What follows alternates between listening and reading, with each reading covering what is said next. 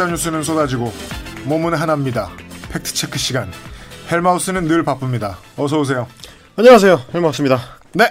선거가 끝나면 좀 덜해지나 했는데 아, 아니죠. 오히려 더 독해진 네. 가짜 뉴스들이 이제 제가 이제 여름이 다 갔는데도 기승을 부리는 이제 10월 모기와 같다. 그 최근에는 아예 이제 총선이 끝나니까 총선 결과 전체를 이제 부정하려고 하는 아 그렇죠. 그래서 이제 사전 투표 조작설을 가짜 뉴스가 엄청 이제 퍼뜨리고 있는 현재 상황입니다. 네. 뭐 이제 투표 조작, 조작설이라는 게 큰 선거가 끝나면 매번 좀 반복되는 일이긴 해요. 왜냐면 이제 늘 나오는 얘기입니다. 뭐 지는 네. 사람이 기분이 좋을 수는 없으니까. 네. 그래서 이제 지는 쪽 중심으로 어, 이번 선거는 좀 문제가 있다. 근데 뭐 이제 패턴을 보아하니 네. 어, 진영을 가리지 않고 지는 쪽에서 같은 얘기를 몇 년에 한 번씩 하는 것 같더라라는 패턴이 보입니다. 그렇죠. 아이템도 좀 돌려 쓰는 것 같은 그런 기분이 있어요. 예전에는 아, 지난번에 진 쪽에 좀 달라 그래가지고. 그렇죠, 그렇죠.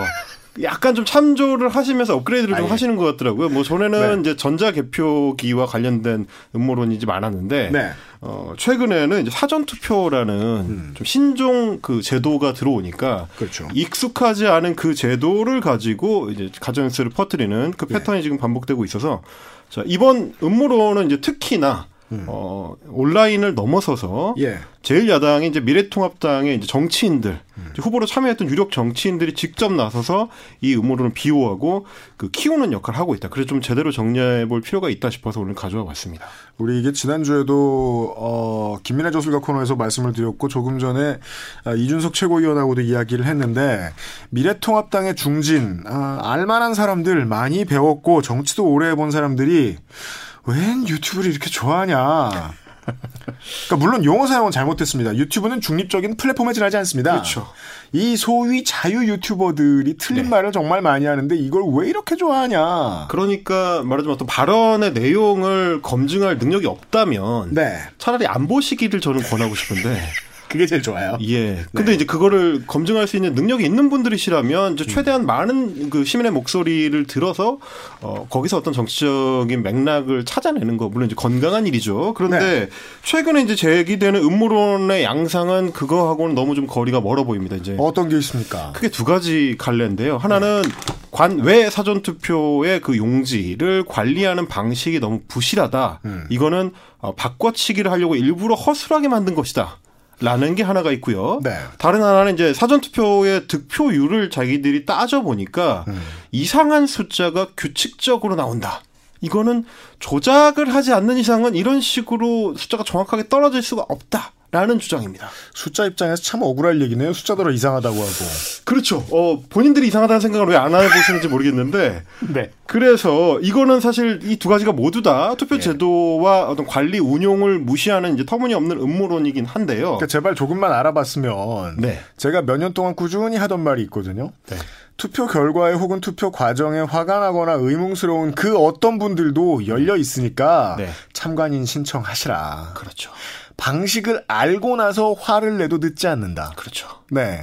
예, 그래서 일단 이 두 가지 큰 굴- 줄기에 대해서 오늘 제가 팩트 체크를 해보겠습니다. 먼저 관내 사전 투표용지 관리가 수상하다. 이거에 대한 그 유튜브 측의 유튜브 아 우익 유튜브 혹은 뭐 가짜뉴스 유튜브 측의 네. 주장을 먼저 한번 들어보시죠. 이게 이제 어 꽤나 구독자가 많고 많이들 보신 영상의 일부죠. 저는 보통 30만 조회수 이하로는 가져오지 않습니다. 그냥 믿고 들으세요. 네. 많이들 듣는 데입니다. 아, 내용을 믿지 마세요. 이거 보세요. 이게 바로 우리 투표지가 다뤄지고 있는 모습입니다. 그냥 이렇게 노란 플라스틱 박스에 담겨서 봉고차에 실려. 난 또 무슨 쿠팡 배송인 줄 알았네. 어떠한 잠금 장치도 없이 심지어 뚜껑도 없이 그냥 배송이 돼요. 그리고 저렇게 우겨우겨 넣고 우체국으로 갑니다. 어처구니가 없는 상황. 보시다시피 관내 투표지는 봉인을 잘 해서 경찰 공무원과 같이 선관위로 가지만 관외 투표는 그냥 우체국으로 가서 선관위로 갑니다.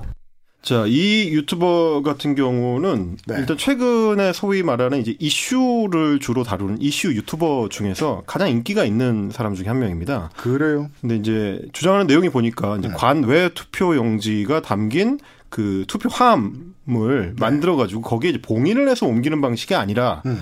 어 무슨 뭐 박스떼기를 하듯이 고무줄로 이제 묶어가지고 네. 박스에 그냥 담아서 허술하게 가져간다. 이거 이렇게 되면은 중간에 뭐 빼돌리거나 바꿔치기 하거나 이럴 수 있는 거 아니냐. 이런 식의 이제 의문 제기를 하고 있는 건데 네.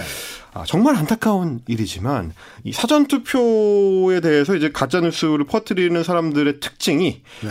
이전에 이전에 한국의 어떤 투표 제도나 관리 운영 방식에 대해서 모른다. 관심이 없었다. 이게 왜냐면 그 관심이 있으니까 말한 건것 같을 같은데 네. 이 사람이 하는 얘기를 들어보면 그 전까진 관심이 없었다는 게 분명해 보이는 이번에 게 관심이 있습니다. 생긴 거죠 이분이. 그래서 깜짝 놀라셔가지고 그렇다면 그렇게 정리할 수 있어요. 영상의 제목들이 보면 막 충격, 뭐 긴급, 충격 단독 이런 것들이 막 엄청 붙여가지고 난리가 납니다. 보통 그런데 보면 제목 끝에 헉도 들어가요. 헉도 들어가고요. 네. 어, 실제로 헉을 많이 발음을 하시면서 네. 굉장히 놀라운 일인 것처럼 얘기를 하는데 예. 이 관외 사전 투표의 성격에 대해서 조금이라도 관심이 있고 고민을 해봤더라면 금방 풀리는 문제입니다. 그렇죠. 자, 관외 사전 투표라는 건 뭐냐면 해당 투표소가 아니라 다른 지역에 살고 있는 사람이 투표를 하는 건데 지금 내가 있는 어디든지 근처에 있는 투표소에 가서 투표를 할 수 있습니다. 가까운 이제 사전 투표소에 가서 할 수 있죠. 네. 예를 들면 이제 경기도 파주에 사는 헬마우스 씨, 음. 접니다. 네. 그리고 이제 뭐 서울 송파에 사는 뭐 김 씨, 뭐 인천 계양에 사는 박 씨, 이런 분들이 이제 CBS 방송국에서 이제 일을 한다. 음. 그래서 직장 가까이에 있는 양천구 목동의 어떤 사전 투표소에서 이제 투표를 했다고 치면 네. 이세 사람의 투표 용지를 개표가 이루어지기 전에 각 지역구로 다 분류를 해서 보내야 되지 않겠습니까? 그래서 4일 전이죠. 사전 투표가. 그렇죠. 이게 충분한 기간을 좀 확보를 해야 되는 게 하나가 네. 있고요. 그러면 어떻게 보낼 것인가가 문제입니다. 예. 그러면 저 사람의 주장처럼 하려면 음. 각 사전 투표소에 수백 수천 개의 봉인함이 음. 다 마련이 돼 있어야 됩니다. 그 우리가 이제 저 네. 항구에서 보는 네. 아주 큰 네. 컨테이너가 필요할 거예요. 엄청나게 큰 컨테이너가 필요할 수밖에 없는데 그 더 놀라운 게 뭐냐면 네. 말하자면 그 지역구에 와서 저 사전 투표소에 투표를 하지 않을 가능성이 높은 어떤 지역의 사람을 위해서도 미리 준비를 해놔야 됩니다. 네. 이를테면 부산의 뭐 영도구의 어떤 지역에 사는 분이 목동에서 투표를 할 수 있기 때문에 네. 안할 수도 있지만 반반이라는 거죠. 그런 식으로 치면. 그렇죠. 그러니까 다 준비를 해놔야 돼요. 그러면 엄청나게 많은 양의 봉인 투표함이 필요하지 않겠습니까? 그건 네. 사실상 불가능합니다. 이게 이제 어 춘천 철원 화천 양구에서 네. 투표를 한 어떤 분이 네. 영암 무한 신안에 그렇죠. 투표하신 분이 네. 한 분이 나왔어요. 그렇죠. 그분을 위해서 그렇죠. 얼마나 거한 배송이 준비가 되어야 하느냐를 그럼요. 물어보면 이상한 거거든요. 이 이상한 질문은. 거거든요. 그건 네. 사실 행정적으로는 좀 불가능한 미션을 얘기하는 거고, 네. 일테면 목동에서 투표한 헬마우스 같은 사람, 저는 이제 파주시 을이 지역구니까, 음. 네. 파주시 을 출신인 사람이 저 말고 한 두 명 정도 더 있다고 치면, 두 표. 그것만 해도 두 표 내지 세 표만 해도 많은 겁니다, 말하자면. 네. 근데 그걸 위해서 봉인함을 따로 준비하고 그 봉인함을 수송하기 위해서 경찰 인력을 따로 붙이고 수송 차량을 따로 섭외를 하고 1인 2표니까 4표. 그렇죠. 그걸 위해서 물론 그렇게 할 수만 있다면 얼마나 훌륭한 어떤 국가겠습니까? 그게 어, 하지만- 한 표 한 표를 소중하게 생각한다는 얘기죠. 나흘간 온 도로는 투표함으로 가득할 거예요. 그렇죠. 사실상 투표함 열차를 만들 수 있을 수준이 될 텐데 네. 그렇게 해 가지고는 선거 행정이 진행이 될 수가 없단 말이에요. 그래서 그렇죠. 어떻게 하느냐? 그러면 방법을 다른 방법을 선택한 게 뭐냐면 우체국 등기 우편입니다. 그렇습니다. 그래서 우체국 등기 우편이라는 건 왜냐하면 접수부터 배달까지 그 모든 과정이 기록에 의해서 꼼꼼하게 관리가 되고 아니 한국에 오래 살면 등기를 한 번이라도 받아보면 압니다. 그럼요. 내가 받았다는 게 확인될 때까지 계속 오시죠. 한국 우체국의 등기의 대단한 점은 뭐냐면 어, 현금을 보낼 수 있습니다.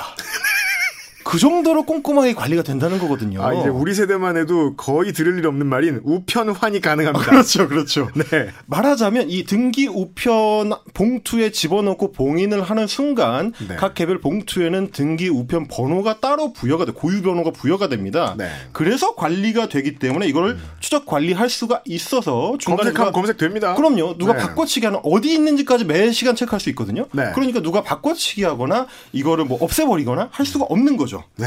그래서 이런 그 장치가 있고요. 음. 또 하나의 장치가 뭐냐면 그 투표해 보신 분은 뭐 혹시 좀 보셨는지 모르겠습니다만 네. 투표용지 하단에 보면 QR 코드가 발행될 때 찍힙니다. 이제는 보신 분들이 많으실 거예요. 이게 화제가 된 적이 많아가지고 네. 그 QR 코드 안에 선거명 뭐 21대 총선 이런 선거 명이 그래요, 들어가 선거. 있고 네. 선거 구 명이 들어가고요. 지역구. 그리고 관할 관리 선거관리위원회 명이 들어가 있습니다. 네. 이런 이제 주요 정보 외에 추가로 뭐가 들어가 있느냐면 음. 선거 용지에 일련 번호가 16 진수로 돼 있는 암호화가 돼서 들어가 있습니다. 네.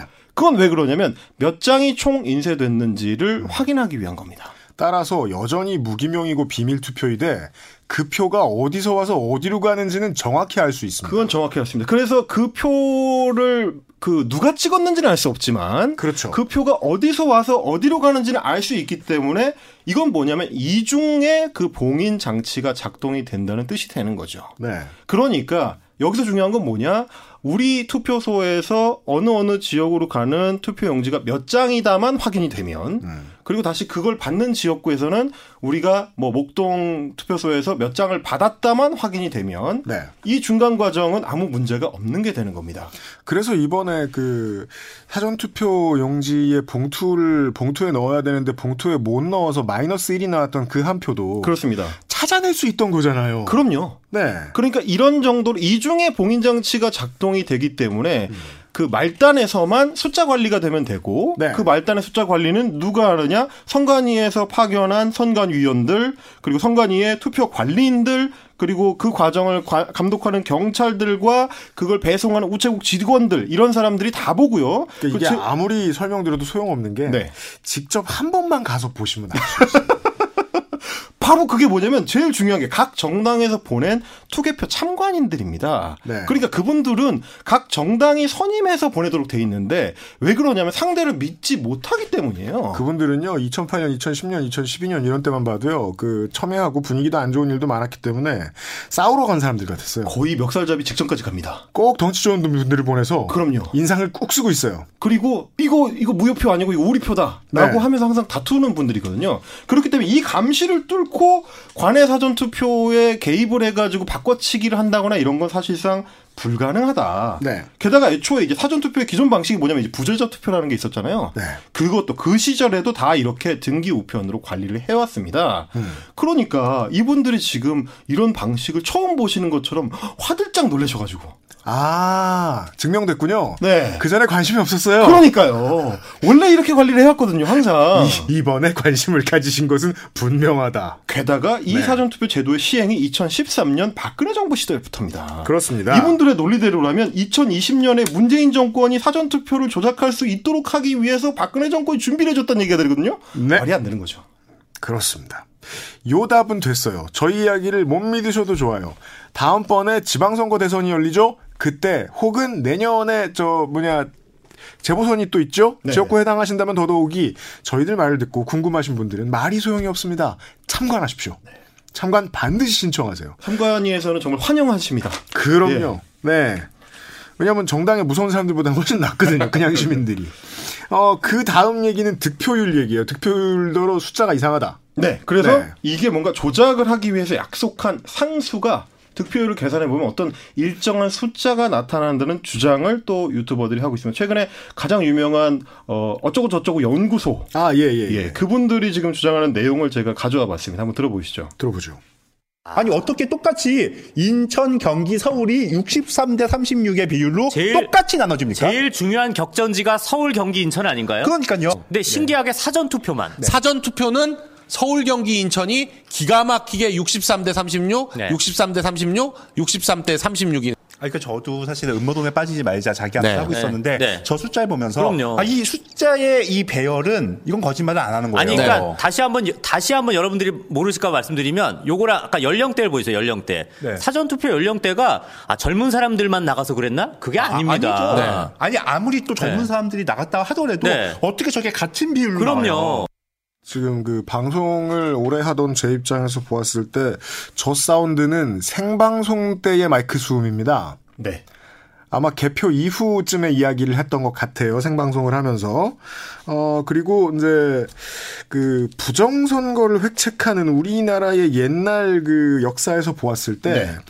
어느 바보가 숫자를 맞춰가지고 부정선거를 하겠느냐는 반문은 가능합니다만, 어, 헬마우스 님이 전문가시니까 듣겠습니다.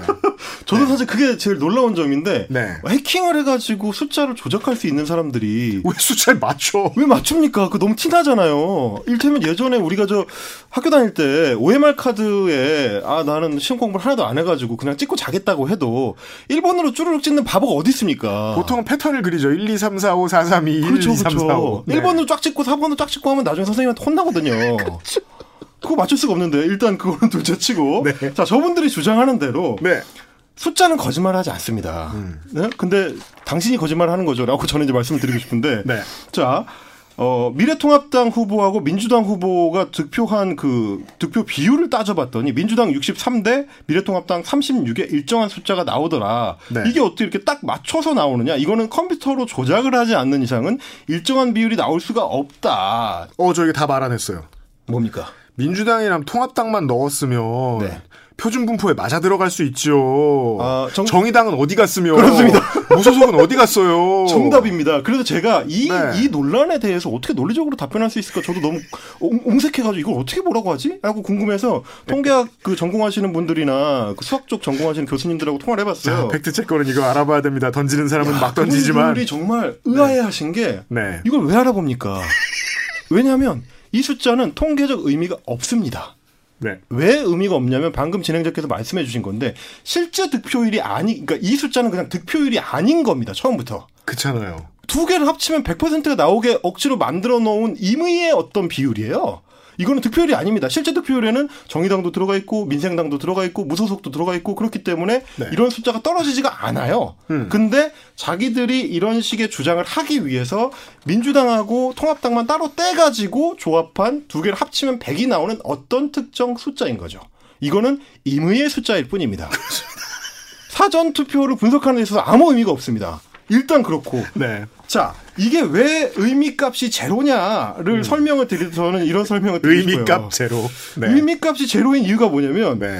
어, 임의로 서울, 인천, 경기를 각 견역, 권역별로 묶었는데 네. 실제로는 수도권의 각 개별 지역구가 득표율이 다 다릅니다. 당연하지 않습니까? 너무 당연하잖아요. 아니, 너무 크게 웃는다. 그러니까 이거를 합쳐서 마치 이제 대표로 밀듯이 해서 네. 6336으로 맞춰 놓은 건데 음. 각 지역구별로는 사실 저분들의 주장을 따르더라도 민주당과 통합당이 뭐 8대 2로 나오는 경우도 있고 그럼요. 거꾸로 뒤집혀서 4대 6으로 나오는 경우도 있기 때문에 저 숫자. 자체가 애초에 안 맞는다. 네네. 그게 하나 있고요. 또 하나는 들쑥날쑥한 그 결과를 쫙 밀어가지고 6336으로 맞추려면 실제로 해내려면 두 가지 방법이 동원이 돼야 됩니다. 뭡니까? 하나는 뭐냐면 네. 개별 지역구로 표가 흩어놨는데 음. 그거를 견역별로 나중에 다 모았을 때는 6336이 나오도록 만들어져 있는 투표함을 별도로 만들어야 돼요. 수백만 표를.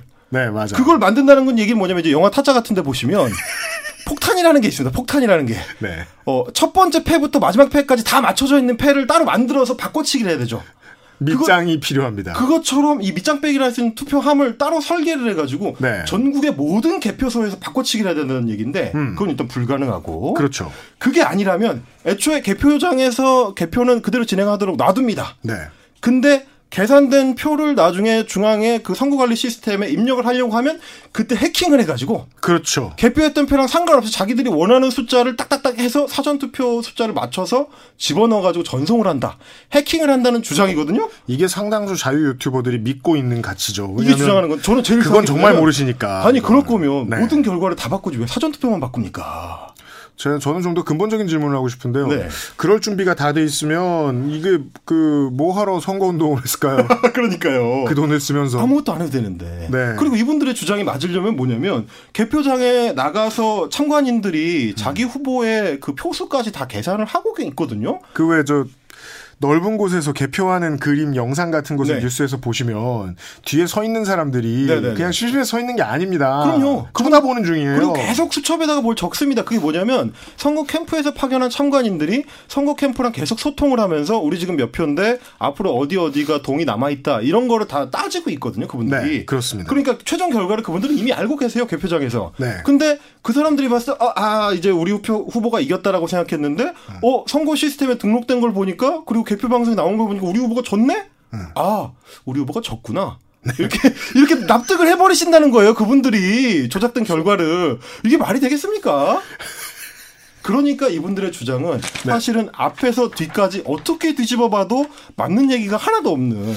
사실은 어이 그 그 투개표 과정에 참여하는 수십만 명의 어떤 이 공무원들과 네. 그리고 투개표 참관인들까지를 다 바보거나 네. 아니면 전부 완벽하게 매수당한 사람들로 설정해야만 가능한 어리석은 음모론이다. 제가 아는 한이. 개표 참관인도 10만 명이 넘어요. 네네네. 예. 제가 따져봤는데 선거관리위원회 직원이 3천여 명이고요. 네. 음. 선거관리위원이 2만여 명이고요. 선거관리원이 26만 명이고 네. 개표관리원 7만 명, 정당병 차- 정당별 참관인이 약 15만 명입니다. 음. 이분들이 다 눈뜬 장님이겠습니까? 그럴 수가 없는 거 아니겠어요? 네. 근데 어, 예, 예. 이런 어떤 개표 현장만 확인해 봐도 알 수 있는 것들을 음. 마치 어떤 거대한 부정이 있는 것처럼 음. 광고를 하면서 주장을 하면서 자신들의 구독자들을 상대로 네. 이 장사를 하고 있다. 저는 이렇게 얘기할 수밖에 없습니다. 네. 그래서 지금 저 헬마우스님이 들고 오신 이 사례가 좋았던 것 같아요. 그 02년 대선에 한나라당이 이제 전자개표기 조작서를 들고 나온 게 이 모든 것의 시작들 중 하나인데, 근데 어. 그 당시 한나라당이 그러지 않았다고 했더라도 그 이후에 언젠가 또 다른 비슷한 사례는 나왔을 거예요. 그러니까 아마 이제 그런 거는 있습니다. 전자개표기가 이제 도입된 초기였기 때문에 네. 그런 주장을 했을 때 선관위원회나 내지는 대법원에서도 그래 한번 이번 기회에 이 새로 도입된 제도를 테스트를 해볼 겸 한번 다시 수개표를 해보자라고 이제 할 수 있었던 건데 실제로 그래서 그 당시에 무려 어, 투표용지 1,100만 여 장 1100만 장. 여장에 대해서 어, 3천여 명의 공무원이 동원돼서 수검표를 다 했습니다. 근데 당선된 후보의 표가 줄었고, 낙선된 표, 낙선된 후보의 표가 늘었는데, 의미가 제로에 가까웠습니다. 몇 표였냐면 노무현 후보는 당시에 816표가 줄었고 네. 이회창 후보는 88표가 늘었습니다. 전자개표 결과와 차이가 어느 정도냐면 0.00008% 차이입니다. 만분의 1 정도의 오류가 있었다는 건데, 그래서 이 여기에 동원된 공무원들이나 실제로 한나라당은 이 그 선거 무효 소송을 하기 위해서 5억 원을 썼거든요. 그렇죠. 이런 거 게다가 한나라당은 결국 이 결과를 보고 당시 서청원 대표가 나와가지고 대국민 사과를 해야 했을 정도입니다. 맞습니다. 그러니까 이런 음모론들이 얼마나 많은 사회적 비용을 초래하고 네. 선거 제도에 대한 불신의 싹을 키우고 심지어 이때 만들어놨던 그 싹이 아직까지도 이어져 오고 있는 셈이기 때문에 예. 이거를 차단하는 것이 어떻게 보면 정치인들, 정치권의 목적이 돼야 됩니다. 그런데 거꾸로 이번 경우에는 정치권이 이 가짜뉴스에 올라타서 자기가 어떤 부정에 의해서 진 것처럼 주장하는 것. 그래서 혼란을 키우는 거. 이게 지금 해야 할 역할이라고 정말 생각하는지 진지하게 저는 묻지 않을 수가 없습니다.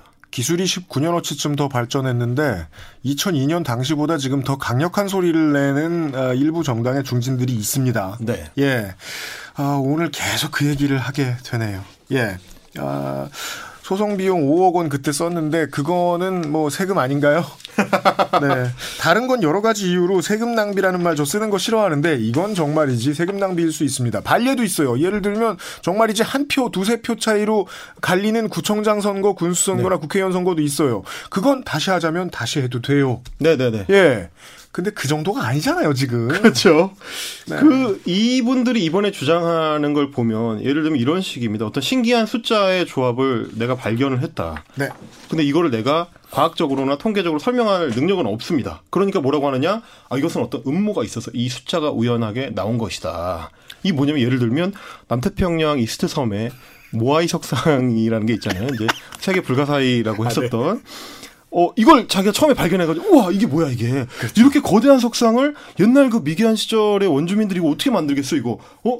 그럼 어떻게 만들었지? 아, 이거는 외계인이 만든 거구나. 그래서 외계인 소리 퍼지죠. 이런 주장을 하는 것과 사실은 같은 겁니다. 중요한 본질 중에 하나를 말씀해 주셨는데 저희 같은 방송을 만드는 사람들도 마찬가지고 그 어떠한 미디어 컨텐츠를 만드는 사람들도 한 사람이 모든 지식을 다 깨고 있지 못합니다. 네. 그래서 기본적으로 좀 겸손할 필요가 있는데 네. 이것이 이제 잘 안 되는 사람들은 그렇죠. 간혹 하다가 내가 이해하지 못한 것을 음모로 치환하는 것이 습관화되기도 해요. 그래서 2002년에는 그게 처음 등장한 전자 개표기였고요. 네. 이번에는 사전 투표라는 새로운 제도가 되는 상황입니다. 어, 음모론에 휩쓸리지 않기 위해서는 조금 더 어, 우리가 민주 시민답게 선거관리위원회 홈페이지를 한번 좀 방문해 보시면 그리고 네. 어, 투개표 참관인을 한번 신청해 보시면 우리 제도에 대해서 좀 더 이해가 깊어지실 수 있고요. 우리 제도 운용에 대한 신뢰도 좀 더 깊어질 수 있고 다음 선거 때는요 아이들 손 붙잡고 참관 한번 해보십시오. 저는 아주 적극적으로 권장을 드립니다. 네, 헬마우스 코너였습니다. 감사합니다. 네. 어, 다음 주 토요일에 헬마우스 팩트체크 다시 인사드리겠고요. 어, 저는 크레이그 데이빗의 자니를 듣고 다시 돌아오겠습니다. 2000년대 초반 two-step의 황태자로 유명했던 크레이그 데이빗의 2005년 곡 자니였습니다. 크레이크 데이빗의 노래는 싱글로 나왔다 하면은 전 세계 클럽에 깔리는 시대를 대표하는 댄스곡들이었는데 그런 분위기의 곡이 아니죠. 학교 폭력에 대한 노래입니다. 부모님께 이야기하는 내용의 가사인데요. 부모님은 믿지 않지만 자니가 날 자꾸 때려서 학교에 늦은 거예요. 말해봐야 상황이 나빠질까봐 말을 안 한 거예요. 부모님은 언제나 당당하게 말하라고 하셨지만 아무 소용이 없는 것 같네요. 이런 코러스 내용이에요. 배경이 학교라는 사실을 제외하면 일상적인 폭력에 노출된 지구상 모든 사람들의 이야기이기도 합니다. 저희들 오늘 마지막 코너는 디지털 성폭력의 대응책을 이야기하는 시간 되겠습니다. 지난 23일에 정부가 디지털 성범죄 근절 대책안을 발표를 했습니다. 이 대책안에 대해서 더 현실적인 대책이 필요하다는 목소리가 나옵니다. 텔레그램 성착취 공동대책위원회에 소속된 신성연희 한국 사이버 성폭력 대응센터 활동가를 모시고 자세한 얘기를 나눠보겠습니다. 반갑습니다. 안녕하세요. 네, 시간 내주셔서 감사합니다. 네, 고맙습니다. 어, 이 박사방의 조주빈을 시작으로 지금 검거 소식은 계속해서 나오고 있고요. 어, 정부 대책안도 나왔는데 이 같은 흐름에 대해서 우선 저 평을 좀 해주십시오. 어, 저의 인상은 세상이 바뀌었다는 생각입니다. 텔레그램 성착취 사건은 사상 최초의 사건도 아니고 사상 최대의 사건도 아니죠. 당연히 조주빈이 악마라서 생긴 일도 아니고요. 이와 비슷한 사건은 예전에도 있었고 비극적이지만 지금도 있습니다. 네. 그런데 세상이 바뀐 것이죠. 이 사건이 언론의 성착취라는 이름으로 보도되고 정부도 관점을 확장해서 새로운 대책안을 내놓고 이런 것은 온전히 그동안 이 문제에 천착해온 사람들이 일군 변화라고 생각합니다. 이번에 궁금해서 이제 90년대나 00년대의 관련 범죄에 대한 보도들을 봤는데 거의 가십면이나 사회면에 조그맣게 나오고 어, 개인의 일탈 정도로 이야기하는 그 작은 지역 경찰서에서 나온 사회 기사로 끝나는 경우들이 많았더라고요. 네. 그렇죠. 지금도 그런 보도의 행태들이 완전히 사라졌다고 말하기는 어려울 것 같습니다. 네네. 어, 정부가 지금 디지털 성범죄 근절 대책안이라는 걸 내놨습니다. 그간에 이제 피해자들 상대로 직접 활동을 해오셨던 시민단체들이 요구했던 부분들이 지금 반영이 된 거라고 보시나요?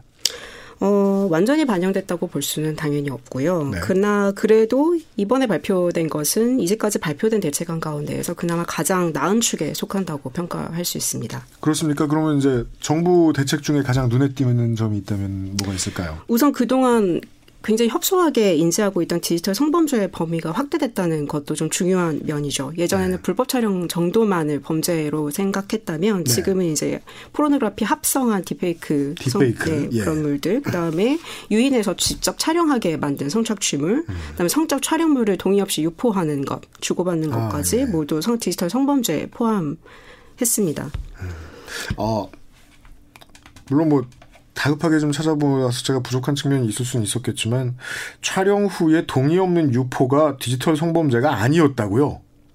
이제까지는 동의 없이 어쨌든 무- 유포의 유- 어떤 것이 유포냐, 어떤 아, 것이 예, 예. 가해이냐라고 이야기할 때좀 음. 논쟁을 많이 해야 됐었죠. 그런데 아. 지금은 이제 동의 없이 유포를 하는 경우에는 무조건 그렇다. 그러니까 네. 이전에 성폭력 특별법에도 있었지만 음. 이번에 더 확실한 안을 내놓았다는 생각이 듭니다.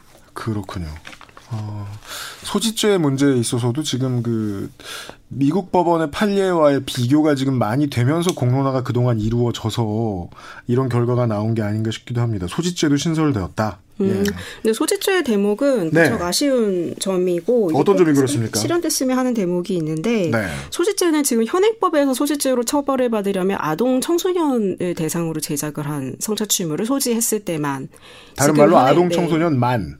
그렇죠. 그런 네. 게 이제 있었는데 이제 이번에 내놓은 대책에서는 이걸 신설하겠다. 성인의 대상으로 만들어진 성범죄물도 소지죄로 처벌하는 조항을 신설하겠다는 대목이 있어요. 그러니까 예, 예. 이런 방식으로 그 대상이 확장 이 법이 포괄하는 대상들을 확장하는 것이 굉장히 중요하다고 느끼고 네. 이런 정부의 포부가 반드시 실현되어야 한다고 생각합니다.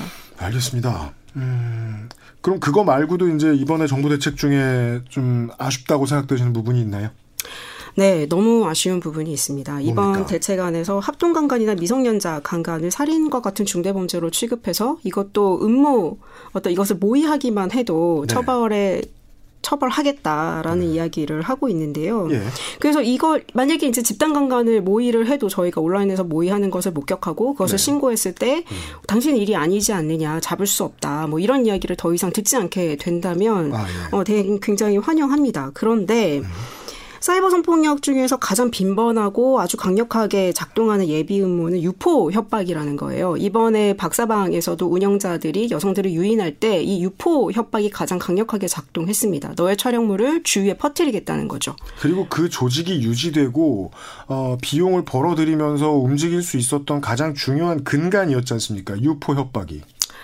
유포 협박이 그 조직을 움직일 수 있는 근간이라기보다는 그 유포 협박이 얼마나 여성들을 올가매는가, 어떻게 작동하는가가 사실 굉장히 중요한 거죠. 유포 협박이라는 네. 거, 너의 성적 취, 너의 성적 촬영물을 다른 사람들에게 보게 하겠다라는 거는 어떤 가해자의 말을 따르면 이것 퍼뜨려서 네 인생 끝, 네 인생 끝장내 주겠다. 그러니까 어떤 여성이 그렇죠. 가지고 있는 사회적 지위를 끌어내리겠다라는 협박과 동일한 말이거든요. 예, 예. 그래서 이 유포 협박이 가지고 있는 함의를 좀 정확하게 이해하시고 네. 이것이 대책안에 반드시 보완하시기를 기대하고 있습니다. 네. 알겠습니다. 어, 지금 일각에서는 어, 그죠. 그래서 지금 지적하신 부분이에요. 아동 청소년 피해자만 지금 우리 사회가 집중하는 것이 아니냐. 예. 이번 대책안에는 아동 청소년 성착취 엄벌에 집중한 측면이 있다라고 지금 평가하시나요? 네, 맞습니다. 아동 청소년에 대한 피해에 대- 대한 대책이 주를 네. 이룹니다. 그런데 아동 청소년 피해를 막는 거는 너무나 중요한 과제이기 때문에 네. 여기에 집중돼서 아쉽다고 말할 수는 절대 없죠. 그럼요. 네, 그래서 앞서 말씀드렸듯이 이게 성인 피해 단계까지 적극적으로 확대돼서 전폭적으로 적용되기를 기대하고 있는 겁니다. 그렇게 되어만 실질적인 변화가 가능할 거라고 생각합니다. 네. 어, 신고 포상금제 도입의 논의가 나오고 있는데, 어, 이것에 대해서는 어떻게 생각을 하십니까? 저는 뭐, 우려의 목소리가 크다고 생각지는 않는데. 우려하는 목소리는 아마 저희의 목소리일 것 같은데요. 어떤 지점인가요? 성착취물 소지를 이제 막 문제 삼으려고 하는 시점이죠. 네. 그리고 여성을 존중하지 않는 성적 촬영물을 유흥거리로 삼는 것이 중대한 잘못이라는 인식 전환이 지금 일어나려고 합니다. 네네. 음. 시급한 상태죠. 그런데 이거를 만인에게 문제를 열어두고 포상금을 줄 테니 그 세계로 들어가라 이런 말은 성착취 아. 현장이 얼마나 광범하고 대중적인지를 잘 몰라서 하는 것 같은 순진한 이야기로 저희한테는 들 립니다. 정부는 이 포상금제 도입을 국민들이 참여하는 촘촘한 감시망을 만들기 위해서라고 이야기하는데요. 네네. 성폭력 사건 앞에서 모든 국민이 단일한 집단이라고 말할 수 없죠. 음. 텔레그램 성착취 집단의 최소치가 26만 명이라고 했습니다. 네. 이런 상황에서 포상금제보다 훨씬 우선되어야 하는 문제는 예컨대 인식 전환이라든가 음. 지금 발표된 대책안이 구체적으로 전환되고 안정되고 그래서 서로가 서로에게 서로의 안전을 부탁할 수 있다는 확신이 높아졌을 때 고민할 네. 수 있는 문제라고 생각합니다. 아마도 인식 전환은 이제 정부의 장기적 과제가 되어야 할 텐데 그것은 보통 이제 그 정책 과제를 이야기할 때 로드맵으로 표현이 많이 되, 되지요. 근데 이번에는 이제 당장의 문제들을 막는 시급한 과제들이 나와 있고 뭐 앞으로 인식 전환을 위해서 어떠한 교육을 하겠다거나 뭐 무엇을 제고하겠다 이런 로드맵 같은 건 보이지 않았다는 점이 아쉽다. 이렇게. 성교육을 하겠다는 말은 있습니다. 이번 대책안에는 네. 성교육에 대한 말은 있는데요. 네. 사실 그것은 이- 지금도 진행되고 있으나 네. 성과가 없는 일이었죠. 음. 그게 조금 더 적극적이고 조금 더 구체적이고 현실적으로 이루어져야 될 거라고 생각합니다. 알겠습니다. 네. 어, 좀 전에도 이제 그 유포 협박에 대한 이야기를 해 주시면서 그 이제는 많은 분- 언론에서 나갔기 때문에 여러분들도 아시고 계신 문제가 아, 유포가 되고 나면은 삭제를 하는 작업이 얼마나 어려운가 쉽지가 않은가에 대해서는 이제 언론 보고 계셨던 분들은 좀 아실 거예요. 그 해외 서버의 경우 해외 서버로 넘어가 있는 경우에는 보통 해외 서버로 많이 쓰는 쓰던 쓰는 거하고 들었는데 삭제를 요청해도 보통 잘 받아들여지지 않는다. 고요. 음, 네. 그 해외 서버를 둔 포르노 사이트 같은 경우에 유포가 된 경우에는 그 사이트 운영자에게 저희가 삭제를 요청합니다. 네. 국내에 있다면 방송통신심의위원회에 부탁하면 저, 접수하면 되는 일인데 해외에 있으니까 적용이 되지 않죠. 네. 그래서 삭제를 요청하면 그 영상물에 나오는 것이 본인인지 증명해라. 신분증을 보내라. 대리인이라면 위임장을 보내라. 네. 하는 식으로 권위를 휘두릅니다. 그리고 만약에 아, 삭제하는 예. 요청이 마- 삭- 삭제하는 말투가 삭제를 음. 요청하는 말투가 마음에 들지 않 는다. 그러면 너의 영상물을 더 퍼뜨리겠다라는 협박도 서슴지 않죠. 말투를 평가한다고요? 그럼 네 그렇죠. 그 한국 사이버 성폭력 대응 센터는 이 피해자들을 대신해서 어, 이런 활동을 하고 계시죠 지금도 예 해외의 서버에다가 요청을 하고 네. 근데 이것은 사실 공문이든 아니든 매우 공식적인 그 요구인데 이걸 가지고 말투를 평가하는 경우가 있다고요. 그렇습니다. 믿기 어렵지만 그렇고요. 음. 그렇게 드문 일도 아닙니다. 아 그렇습니까? 삭제 권한은 운영자에게 있고 그가 삭제 요청을 들어주지 않는다면 강제할 방법이 없습니다. 그래서 이것 때문에 저희가 참 심각한 문제라서 2018년 6월 말에 해외 서버를 둔 불법 포르노 사이트들을 고소 고발을 했었던 적이 있어요. 그래서 국내 법원에요? 네네네. 네. 그래서 8월까지 지난해에 집계된 처분 결과에서는 45.7%가 불기소됐고 불기소의 이유는 게시 횟수가 적어서라거나 피해자 얼굴이 드러나지 않아서라거나 아니면 가해자의 장래가 유망하기 때문에 처벌하기 어렵다. 라는 말들이 있었습니다. 나머지 기소된 것들도 대체로는 벌금형에 그쳤죠.